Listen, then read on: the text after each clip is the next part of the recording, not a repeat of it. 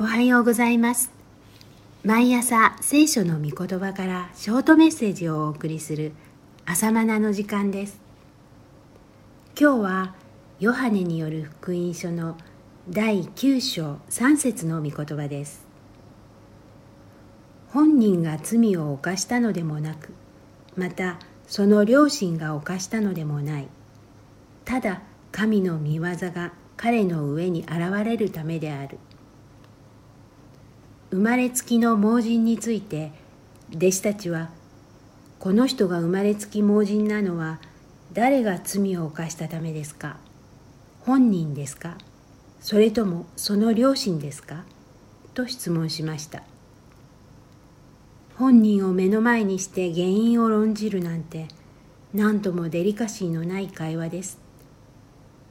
しかし口に出さずとも私たちの心にもそんな類の思考回路が働くのをお気づきでしょう。ですから不幸な出来事や悲惨な現実を前にして自分のどこが悪かったのだろうか。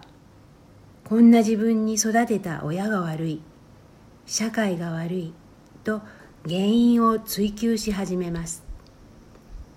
多分この盲人も彼らに言われるまでもなく来る日も来る日も自分を責め両親を責め社会を責めていたことでしょう。しかし原因を追求するも何の解決も見いだせないことだってあります。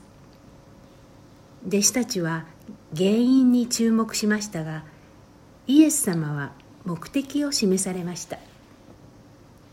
もちろん原因はあります。それは罪の結果です。聖書は指摘しています。一人の人すなわちアダムによって罪が全人類に入り罪によって死が支配するようになったのです。ローマ5章12節です。立法も原因は罪であると指摘しています。立法は罪の支払う報酬が死であると定めています。罪が原因で呪いがあり病があり死があるのです。これが立法の結論です。しかしイエス様は原因ではなく目的を示されました。本人が罪を犯したのでもなくまたその両親が犯したのでもない。ただ神の御業が彼の上に現れるためである。と主が言われたのは原因などないのだというのではありません。失敗や過ちを犯した時何らかの原因を追求することは必要なことです。しかし原因追求にとらわれすぎて後ろ向きになってはいけません。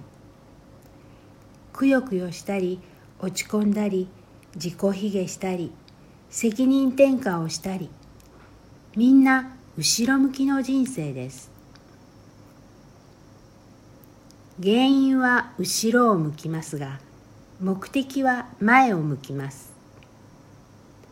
エデンの園でアダムが罪を犯して以来人類に死が入り人が悪魔の支配下にあることそれが原因であることをイエスは重々ご承知です。しかしその原因はイエスがご自分の十字架の死によって引き受けてくださいました。原因は私が負うからあなた方は前を向きなさいと主は言われます。そして目的を示してくださったのです。その目的とは神の御業が現れるためです。原因ばかりを考えて後ろ向きの日々を生きてきた盲人にとって目的に目を向けるという発想はまさにコペルニクス的展開でした。主は彼に前向きの目を与えてくださいました。目的を知るとき私たちの目は前を向きます。手を隙にかけてから後ろを振り向く者は神の国にふさわしくありません。ルカ9章62節です。後ろのものを忘れて前のものに向かって体を伸ばしつつ目標を目指して走れ。ピリピ3章13から14節。これが私たちの歩き方です。目的を告げることのできるのは神だけです。万物を創造しその根源であるお方だからこそ目的を示すことができます。そしてそれは神の御業が現れるためだと言われます。神だけが目的を告げることに異論もあるでしょう。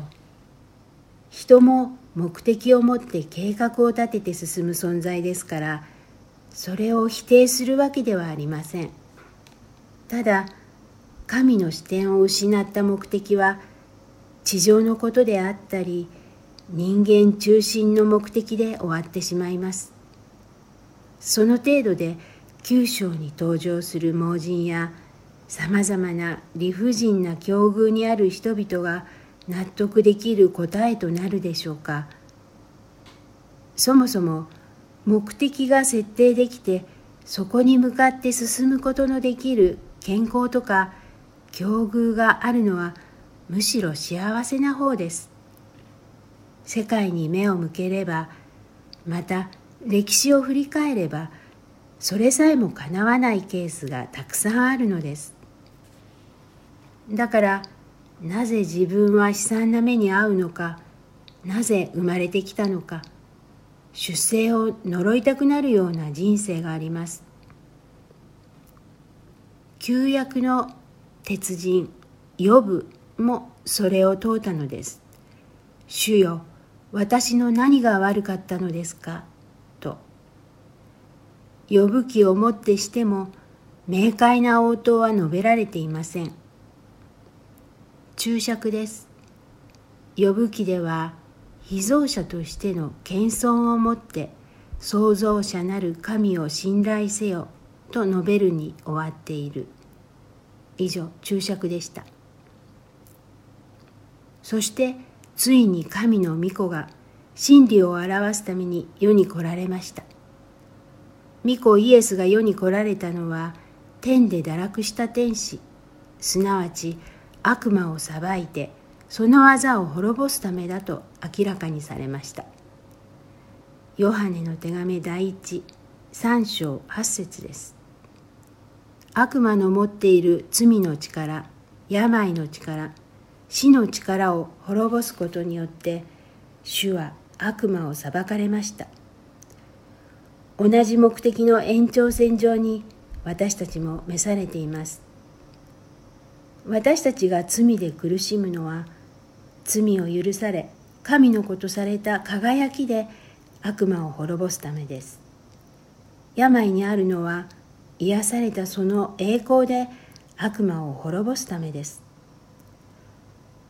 私たちが死の谷の影を歩んでいてもなおも主を賛美し平安でいるその輝きで悪魔を滅ぼすためです。そのような目的に沿って今を再解釈するのです。失敗や過ちの原因を探すことに終始するあまり落ち込んだり後ろ向きになるのは主の御心ではありません。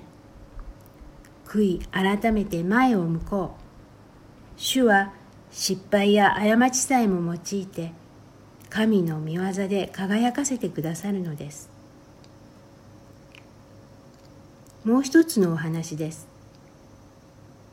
さて盲人が癒されたこと自体も神の御業ですがそこで終わってしまっては本当の御業が見えてきません。それを示すためにヨハネ9章は単なる癒しの記録で終わっていません。癒された男はイエスがキリストであると告白します。しかしユダヤ教指導者らからはそれは異端だと指摘され帰教を迫られます。さもなくばユダヤ教の街道から追放すると脅されます。9章22節です。街道からの追放はユダヤ教のコミュニティからの追放です。日本でいう村八部です。彼はそれでもイエスへの信仰を捨てずについに追い出されてしまいました。彼の両親もそんな異端に走る息子と縁を切って無関心を装います。21節です。驚くべきことはそこまでされながらも彼のイエスへの信仰は揺らがなかったことです。肉の目が開かれただけでなく心の目も開かれたからです。これこそが福音書が主張する神の御業です。まさに見えない人たちが見えるようになり見える人たちが見えないようになるのです。39節です。いな私は見えていると主張する人もいます。